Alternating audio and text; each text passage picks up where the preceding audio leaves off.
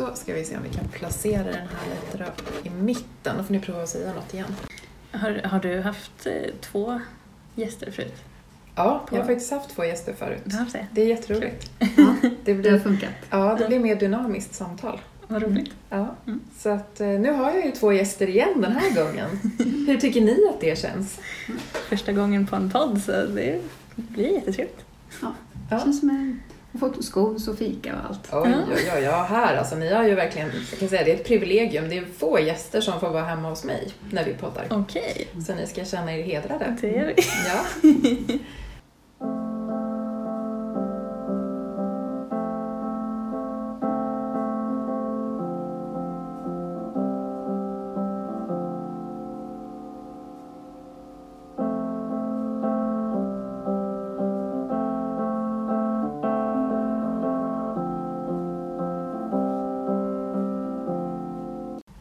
hälsar jag er hjärtligt välkomna till det här avsnittet utav Waldorfpodden. Och med mig idag då så har jag två stycken gäster. Ni är varmt välkomna hit. Och vilka är det då som jag sitter här med? Ronja Enström som är eh, optiker, magisteroptiker nu och före detta Waldorfelev. Och eh, Lena Pettersson Lindeli och jag är också magisteroptiker och är förälder till barn som går på Waldorfskola. Jag har faktiskt aldrig haft två stycken optiker som gäster. Och det känns för mig som en så här ny värld som öppnar sig. Jag vet ju såklart vad en optiker någorlunda gör, men jag, jag kan inga detaljer, så jag hoppas att jag får lite fler detaljer också under det här avsnittet. Men innan vi kommer till det så skulle jag ju vilja veta lite mer om vilka ni är. Ni sa ju lite kort här nu i inledningen vilka ni är, men jag tänker att ni ska få utveckla det lite. Så jag, eh, Ronja då, gick i klass 6 när jag bestämde mig för att bli optiker. Då hade vi optikkursen i sexan då min lärare mörklade hela klassrummet och eh, sen öppnade han ett litet, litet hål i mörkläggningen och då fick vi hela skolgården som en upp och nervänd bild på andra sidan rummet på väggen. Och eh, det var som ren magi för mig. Och jag har alltid, eh, ja, sen dess bara blivit helt förälskad i optik. Och det kände jag också i de olika kurserna vi hade på skolan, att jag, alltså på optikerutbildningen senare då. Allt som handlade om fysiken och optiken väckte något i mig liksom. Jag har aldrig varit duktig på fysik. Jag hade inte så bra fysikbetyg egentligen. Och egentligen så var det ett, eh, ett arbete jag gjorde på gymnasiet om optik som ens räddade hela fysikbetyget. Ehm, för att jag satte mig in i det så mycket. Och eh, ja, så alla kurserna vi hade på optikutbildningen, optikerutbildningen, verkligen talade till mig på ett sätt som jag inte riktigt såg kanske mina klasskompisar. Mm. Så jag tyckte det var jättehäftigt. Och den här häftiga upplevelsen som du beskrev i början heter ju Camera Obscura. Ja, Det är någon som blir nyfiken på det här magiska. ja. När man eh, mörklägger ett rum och öppnar ett litet Ja. hål. Det Mm. heter kamera obscura. Det tycker jag är jättehäftigt. Mm. Ja, det är en häftig väg att gå tycker jag. Från att den insikten när man är- går i sexan till att bli magisteroptiker. Ja. Ja, Le- Lena heter jag och har jobbat som optiker i 20 år. Jag är också magisteroptiker. Det innebär att man läser ytterligare ett år på högskolan. Och man går tre år först för att bli optiker och sen läser man till ett fjärde år och då läser man också mer om barns utveckling av synen och mer om ögonsjukdomar och hur musklerna samspelar. Och det är där som jag och Ronja eh, jobbar lite grann ihop kring det kallas för samsyn när musklerna ska jobba bra tillsammans. Ibland gör de inte det. Ja, vi ska komma tillbaka till det där med, med samsynen och Mm. hur ni har tittat närmare på det. Men jag skulle vilja komma tillbaka till just det här med, det finns ju liksom så många yrken att välja. Mm. Men jag tänker i ditt fall Ronja så, så är det ju så att du bestämde dig ju där redan i sexan Ja. på något sätt att det var det du skulle bli. Var det någon gång på vägen som du tvivlade eller är det någon gång nu i efterhand som du har känt att nej men det där, det blev inte rätt? Jag har inte känt att det inte blev rätt. Det har känts väldigt rätt. Men eh, nej, sen jag var 12 så har jag varit jättebeslutsam. Precis innan dess, eftersom jag ritar mycket och illustrerar mycket, så hade jag bestämt mig för att vara tatuerare. Min mor var inte superbegeistrad över den idén. Så när jag då kom hem och sa att jag ska bli optiker så var hon ju väldigt eh, glad. Hon eh, försökte påminna mig också under årens gång att det finns andra saker man kan bli och man kan tänka efter en gång till om, om man vill. Och så sa jag att jag inte ville det.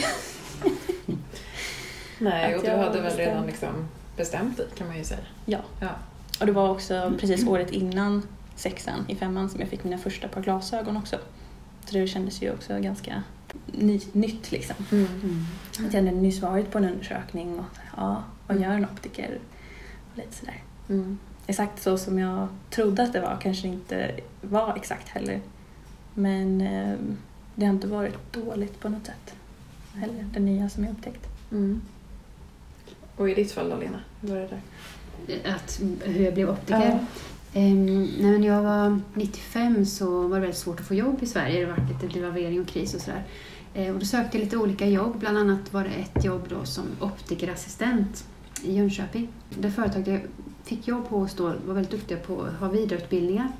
Bland annat hade de vidareutbildningar på Bodensberg som var en dåvarande optikerskola. Och det var ju jättekul de helgerna att få åka dit och lära sig ännu mer. Så då kände jag att jag hungrade lite efter att kunna allt där som optikerna kunde på jobbet. Så 99 var det nog. Flyttade upp till Stockholm och eh, gick optikerutbildningen.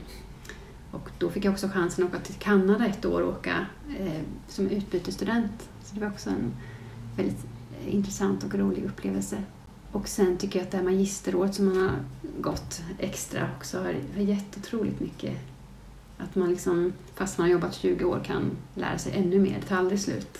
Anledningen till att jag frågar är för att jag tycker att det är fascinerande när människor ganska tidigt ändå bestämmer sig för vad de vill bli och också fullföljer det. För det är så sällan som det händer. Alltså idag, framförallt i det här samhället som vi lever i, så är vi väldigt kort, eller i korta perioder så är vi liksom inom samma område. Eh, Men jag, jag fascineras av, av personer som, som vet tidigt och som faktiskt Mm. också stannar kvar inom det området sen. Mm. Och kan fördjupa sig i det också på något sätt. Och det roliga är ju när man kan, jag tänker som Ronja som är begåvad med att du är duktig på att teckna och illustrera och så, att du kan hitta det i det här yrket. För det, det du gör nu det är att du hjälper till när jag föreläser för andra optiker Mm. Så illustrerar eh, Ronja bilderna till de här föreläsningarna och de är helt fantastiska. Så det är kul när man kan väva in det i Mm, jag har hört yrke. eh, kanske lite här nu då, om vi lyckas övertala dig Ronja att du ska få lägga upp några av dina bilder i, i bloggen sen. Mm. Så Det... Jag ska plocka fram något fint. ja, det kommer bli kul att kunna, så då kan ni gå in på Waldorfpoddens blogg och, och titta på bilder där. Mm. Exempel på vad du har gjort. Mm. mm Men jag har ju bett er att komma hit idag då därför att jag hörde om en studie som ni har arbetat med. Vill ni berätta lite om vad det är för studie som ni har gjort? Mm. Det här är ett skolprojekt som vi är involverade i där vi eh, har velat ta reda på förekomsten av samsynsproblem hos skolelever. Därför att vi, det kommer ju jättemycket barn till oss, eh, både på, till ögonkliniken där jag jobbar och till optikbutikerna som har problem med att musklerna i ögat inte fungerar ordentligt. Och det kan då ge symptom som att de ser dubbelt, texten flyter omkring, de får huvudvärk, de klarar inte att koncentrera sig i skolan, blir trötta när de ska läsa. Men de kan fortfarande ha bra syn på långt håll. Och då ville då synologen, som är en optikerorganisation, eh, undersöka detta. Hur är vanlig, hur vanlig är förekomsten i, eh, bland skolbarn? Så då följer Ronja med mig till Idunskolan, som är en Waldorfskola. Och så träffade vi årskurs 6 där. Och så mätte vi både hur de såg och så mätte vi hur deras muskler samspelade. Och informerade också, vi föreläste för dem hur man kan förhålla sig till vår digitala omvärld på ett sätt som är snällt med tanke på ögonhälsan. Hade ni förberett vårdnadshavarna och lärarna och så på det också då eller? Ja, alla hade fått fylla i skriftliga godkännanden, de som vi mätte på att, att de fick delta i det här projektet. Då. Och vad fick ni för respons? Jag hade, på Idunskolan så hade jag 13 uppföljande samtal sen med föräldrar där det behövdes någon form av åtgärd, att de behövde kanske uppsöka ögonklinik, ortoptist, optiker eller behövde lite enkla råd kring deras ögon. Och eh, då, det var jättefina samtal och eh, mycket tacksamhet. För många gånger hade föräldrarna kanske känt på sig att det är någonting som inte riktigt funkar här men kunde kanske inte veta vad det var eftersom de ändå såg bra. Så vi fångade upp många, många som faktiskt behövde hjälp. Om det nu skulle vara så att det är någon skola eller någon som jobbar på en skola eller elevhälsan eller så som, som hör det här avsnittet och som känner att, men vänta lite nu, det där skulle vara intressant för vår skola också. Mm. Är det möjligt att höra av sig till er då eller är det liksom, det här var bara under en, en viss period som ni gjorde det här eller? Ja, själva projektet var, var en viss tidsperiod. Det måste finansieras och det är utrustning man ska låna med sig och så vidare. Mm. Så det behövs en hel del insatser för att kunna komma ut. Men eh, däremot kommer vi ju gärna ut och berättar för lärare och elever om resultaten vi fått fram och man kan även, eleverna kan fylla i ett frågeformulär där man kan göra en poängmässig uppskattning var de bör ligga just med sådana här symptom. Och då kan man på det sättet fånga upp vilka som kanske behöver komma vidare. Och det är ett frågeformulär som används både kliniskt i forskning som, som är, kan vara till hjälp just att fånga upp de här som då har lite, att texten rör sig och flyter omkring. För att barn vet ju inget annat om än sin egen syn och det kanske inte är så att de har reflekterat över att de upplever på ett annat sätt mot någon annan. Så det är inte alltid de klagar utan man bara märker att det funkar inte på nära håll. Så vi hade ju bland annat ett barn på, på ett av skolorna som eh, kom till ögonläkare där vi upptäckte att eh, det det barnet hade ju synfel på plus fyra och en halv vi hade droppat. Och då förstår man att skolgången har varit väldigt svår när det går oupptäckt. Och, hittar man inte det så kan det påverka elevens val av framtida utbildning och så. Man kanske inte orkar plugga på högskolan när man blir äldre för att det är för jobbigt. Mm. Ska vi bara förtydliga vad det här med droppa är för Ja, någonting? barn över åtta år som går till optiker som är vidareutbildade kan då få en droppe i ögat som gör att musklerna, alltså tonus i muskeln slås ut och då när musklerna är avslappnade då kommer hela synfelet fram. Annars kan, är barn väldigt duktiga på att spänna musklerna. Då är det inte säkert att man hittar synfelet utan de går med sina spända muskler och får huvudvärk och så. Och barn under åtta behöver göra det här hos en ögonläkare. Precis, för det, kanske, det finns ju andra typer av droppar man kan ta också när man gör synundersökningar Ja, så det är därför jag ville att du skulle Ja, en- förtydliga. Ja, precis. precis. Det här är en droppe som slår ut eh, ackommodationen, alltså muskeln som förmår att fokusera på nära håll. Hur länge höll ni på med den här studien? Första skolan var i december eh, som vi genomförde de här mätningarna under en dag. Då. Och sen var det en skola till i februari. Det var inte helt lätt att komma in till nu under covid-pandemi men vi var glada att vi lyckades komma till två skolor. Så det var 76 elever totalt som fick svara på det här frågeformuläret. Där eh, 28 av de här 76 eleverna hade poäng som var högre än förväntat för deras ålder. Det är alltså 39 procent av eleverna som upplever att de ofta har problem på nära håll med dubbelseende, text som flyter runt, huvudvärk. Det är ganska många. Och eh, sen mätte vi då på 40 elever där eh, 11 elever har problem med fokusering, alltså deras muskler beter sig som om de vore 46 år gamla. De behöver läsglas för att se helt enkelt. Och det är ju 27 procent av eleverna. Mm. I klass 6 och I 12 år klass gamla sex. var de. Ja, Det är ju väldigt många, Mm. måste Mm. jag ändå säga då, som inte är så insatt som ni är. det är jättemånga. Mm. Så, så just det, informationen om att det är ett vanligt problem och att det behöver undersökas är någonting vi vill nå ut med. Och man kan också ställa det i relation till en ganska stor svensk studie som gjordes, den publicerades 2007 på ett par hundra skolelever mellan 6 och 15 år. Och då fann man att 18 procent hade problem med fokus på nära håll. Och det är också jättehögt, men det var ju innan smartphones kom. Så det är inte, det är inte så att det har stannat av eller att utvecklingen går tillbaka. Jag tänkte bara på det, det, det är ju jättemycket prat nu i skolans värld men också i samhället i övrigt om det här med digitalisering och att man ska använda just som du har varit inne på det här att man tittar mycket på sin telefon eller sin smartphone eller att man använder en iPad eller man sitter vid datorn eller man spelar tv-spel och, och gör kanske det på en dataskärm då som är liksom närmare än vad en tv faktiskt är och så vidare. Mm. Hur mycket tror ni att sådana saker påverkar det här? Mycket tror jag, därför Ja, att absolut. för när de sitter på nära håll intensivt då jobbar ju det här muskelsystemet konstant hela tiden. Det får ingen avlastning, ingen paus och säkerligen för de flesta barn några timmar för mycket varje dag. Vad tror ni är liksom lämplig mängd? Sådär. Hur länge kan man sitta innan det börjar påverka ögonen för mycket? Man vill ju vara ute, är det lika mycket som man har... Man vill ju pausa och gå ut så att man motverkar den effekten som man har fått av att sitta mycket nära. Varför ska man just gå ut då? För att man tittar på andra saker. Man tittar på saker på längre håll. Sen vet man ju enligt den senaste forskningen att för att barnens ögon ska växa rätt, för de är ju kortare, de är 18 mm långa, så ska de växa och bli kanske 23-24 mm när de är vuxna. Så, så, så ögonen slutar växa i 20-25 års ålder. Och det man har sett är att de växer mer normalt om barn får dagsljus två timmar per dag. Annars riskerar de att, bli, att ögonen blir för långa, att de växer för mycket. Så att man ser ju en utveckling i östra Asien där idag 90 procent av ungdomarna är närsynta. De har ju ett helt annat studiesystem än vi har. De börjar tidigt, de är inomhus mycket, läser mycket på nära håll. Så deras Mm. livsstil har ju påverkat den utvecklingen. Då. Finns det andra studier man har gjort i andra länder eller andra områden av världen än bara i Asien då?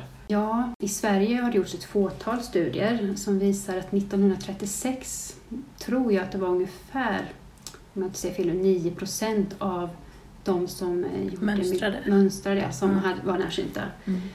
Sen följdes det upp, kanske kan det ha varit 2011 eller något sånt där, och då var 37 procent närsynta. Så även här ser man ju en utveckling åt det hållet, även om inte lika dramatiskt som i Asien. Mm. Vet du om någon sån eh, studie har gjorts efter smartphones och den här digitaliseringen? Här i Sverige Ja, det hade ju varit bra. Ja, inte som jag känner till, men det är ju... Vi Kommer vet säkert. ju inte riktigt hur den här generationen som växer upp nu, var kommer de att landa? Så det är egentligen två ögonbesvär man ser. Mm. Dels att närsyntheten ökar världen över, men också att samsynsproblemen, att musklerna blir trötta och inte orkar jobba. Det är två grejer som Mm. påverkas av vår livsstil idag. Det som jag tycker är intressant och anledningen till också att jag ville höra mer om det här, det är ju därför att när vi pratar om det här med problematiken kring det digitala så är det ju inte ögonen vi pratar om. Utan då pratar vi mer om hur mår man liksom psykiskt eller hur mår man fysiskt eller liksom Alltså fysiskt med kroppen då tänker jag att man sitter för mycket Mm, och får ja. ont i liksom muskulatur eller i skelettet och så vidare. Och sådär. Mm. Eller att man får en dålig hållning, det känner man ju själv när man sitter vid datorn att man åker ihop och så vidare. Mm. Men det är sällan, eller i stort sett aldrig, som jag hör att någon pratar om just ögonen och synen. Ni var ju inne på att man borde lyfta det här mer, att Ja. fler borde prata om det. Men vad tror ni är liksom orsaken till att man inte tänker på det? Det är väl att eh, informationen behöver komma från optiker till kanske eller skolsköterskan. Eh, Så att informationen kan liksom komma till rätt plats. För det känns just nu som att all den här kunskapen vi har om detta, det, det finns på ögonkliniker hos optiker, men den, Mm. vi är lite dåliga på att nå ut till Mm. logopeder och till skolsköterskor, föräldrar och annan personal som skulle behöva veta mer om det. Mm. Och särskilt om det är sådana här diffusa symptom som ett barn har, då inte kanske första tanken är att gå till optiken som sitter på kunskapen om det. För ibland kommer det ju barn till ögonkliniken som har genomgått magnetröntgen, eh, ögonläkarbesök, massvis med utredningar och så landar det i att de har samsynsproblem. Kunskapen bara- behöver höjas helt enkelt, Ja. att det är vanligt förekommande. Ja. Verkligen, för jag tänker också att det här är ju någonting som man kanske borde titta närmare på när det handlar om dyslexiutredningar eller olika typer av diagnoser och så som Mm. man reder ut också. Precis, och det är ju så viktigt att, för det ingår ju i, när man gör en logopedisk utredning så ska, ingår det ju att man ska göra en synundersökning. Men där gjordes det en svensk studie för några år sedan som visar att, jag tror det var runt 90 procent, hade inte gjort en samsynsutredning, de hade kanske gjort en vanlig undersökning, men de har inte tittat på hur jobbar musklerna. Så det är det vi måste få ut med. Och det är ju vidareutbildade optiker eller ortoptister som, som jobbar med den biten. Och det här frågeformuläret som du pratade om, att man, eh, har man inte så mycket problem så får man ganska låg poäng. Har man mer problem så får man högre poäng på det frågeformuläret. Och eh, har man dyslexi eller ADHD så kan man generellt få lite högre också. Mm. Det är bra att veta. Ja, Mm. Men alltså, jag, jag är inte helt insatt i, i vilka åldrar det är som man liksom gör de här synkontrollerna de första i Mm. skolan. Det kanske ni vet mer om? De, eh, skolsköterskan brukar ju kolla synen, jag tror det är om det om vid sex år ungefär. Eh, men som sagt, de kollar ju bara synskärpan på långt håll så det, har de inte välja symptom så fångas det inte upp där ju. Eh, och sen är det frivilliga kontroller. Det är inte obligatoriskt utan så det kan nog vara lite olika på olika skolor tror jag. Så min, när man efter att ha gjort det här skolprojektet så känner man att det borde egentligen finnas ett yrke som kallas för skoloptiker. Mm. Som är inkluderat i elevhälsan för att fånga upp de här barnen tidigt. Jag har haft ett barn till exempel som han var 11 när han kom till mig. Har haft jättesvåra problem i skolan. Kommit efter i viktiga kärnämnen. Och sen fick han rehabilitering hos oss. Både med synen, att han behövde se bättre och eh, ortoptiska övningar för att få musklerna att fungera normalt igen. Och då kunde man se på den här läshastighetstesten som de gjorde i skolan att han ökade. Innan presterade han hälften så mycket och när han var färdig så klarade han i stort sett det man ska klara i hans ålder trots att han har dyslexi också. Det han själv upplevde efter att han hade fått hjälp var att mamma nu förstår jag vad jag läser. Innan hade han tragglat så mycket med bokstäverna att det, det gick inte att ta in vad det var han läste för någonting. Det som är bra är att han klarar nationella proven, eh, vilket de inte trodde eftersom han har kommit efter.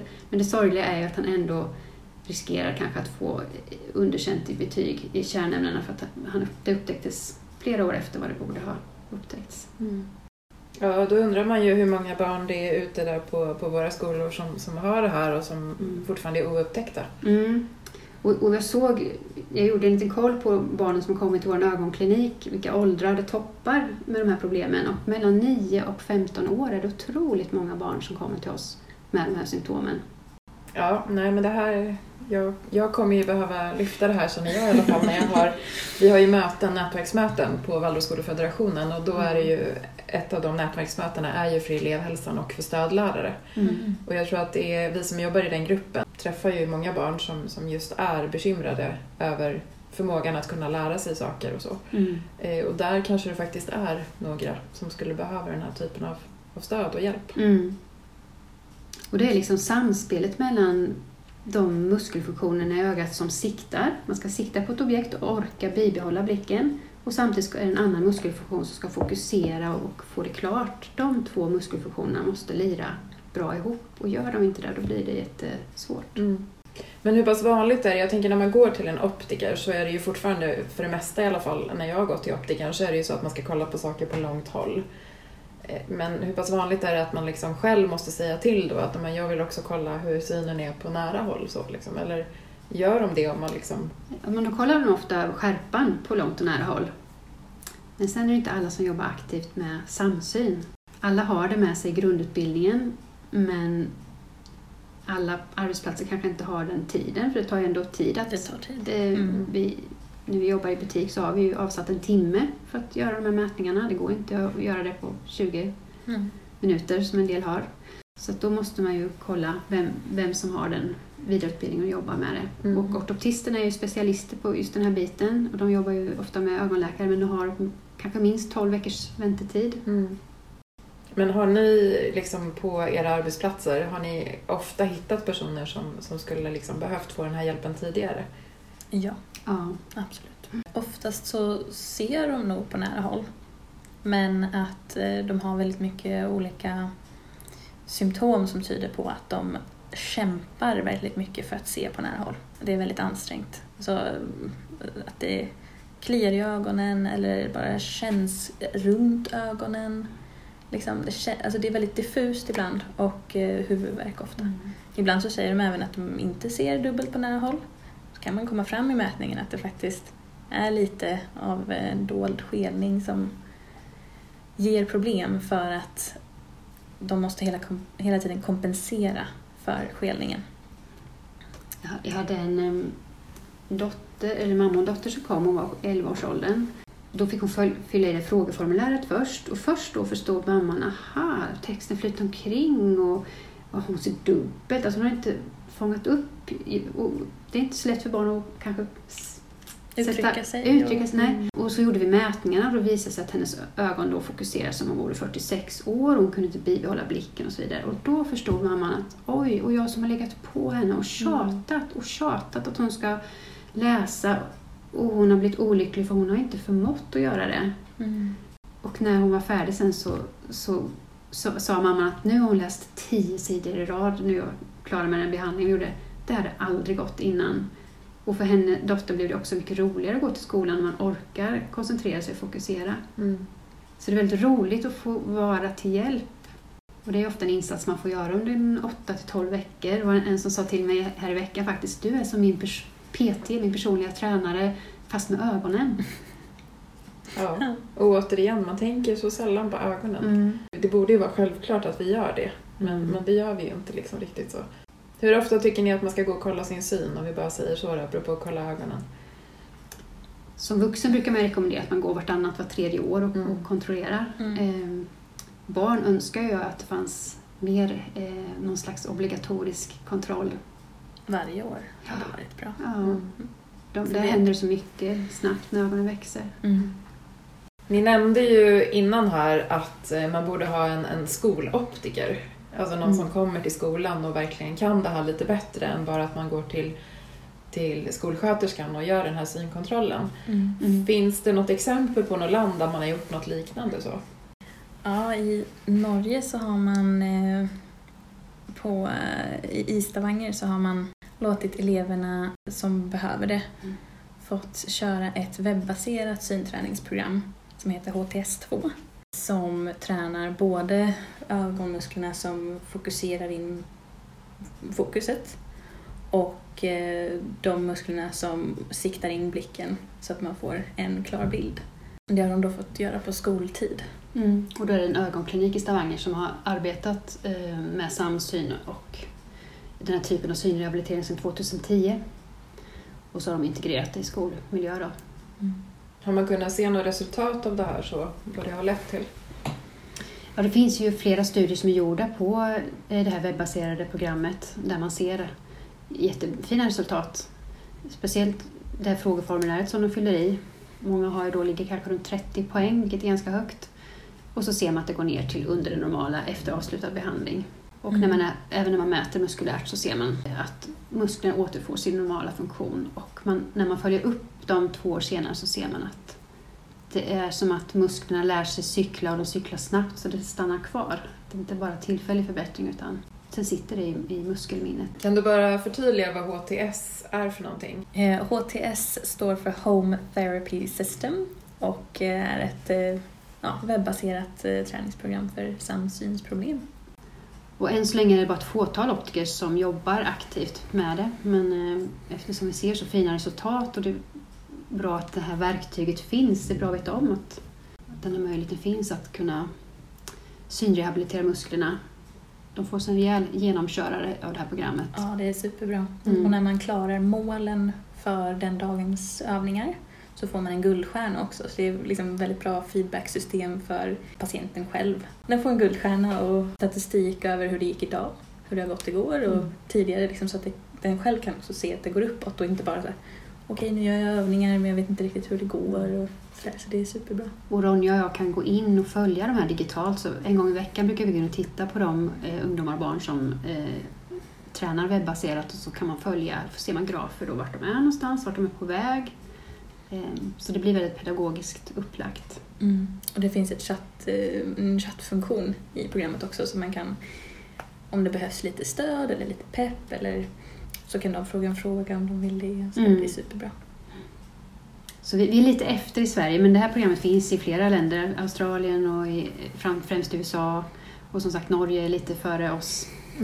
Jag tänker att när man jobbar med någonting så brukar man ju bli lite sådär hemmablind som jag brukar kalla det för. Att man blir liksom expert på sitt område. Mm. Men det brukar också leda till att man också blir lite så här nörd på sitt område ja, brukar jag säga. Ja. Eh, och, och hur tänker ni kring det? Har ni liksom nördat in er nu på det här med det här liksom, att kolla barn och, och att de ska liksom få den här hjälpen? Så? Ja. Ja. Det är som både ett jobb och en hobby och ett intresse. Så ja, jag är en samsynsnörd. Jag också. jag tänkte mycket på det när jag, ehm, jag jobbade ett år mellan ehm, grundutbildningen, optikerutbildningen och magisterutbildningen. Och det var då som, som det cementerade lite att jag vill jobba med eh, närsynta barn och med samsynsutredningar och det är lite detektivarbete. Det är Mm. ju så kul.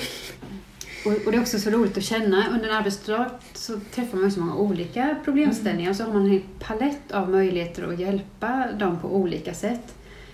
Men det är just när de här barnen kommer med just den här problematiken som jag känner att hela mitt intresse går igång och man går in med hela hjärtat och bara vill Mm.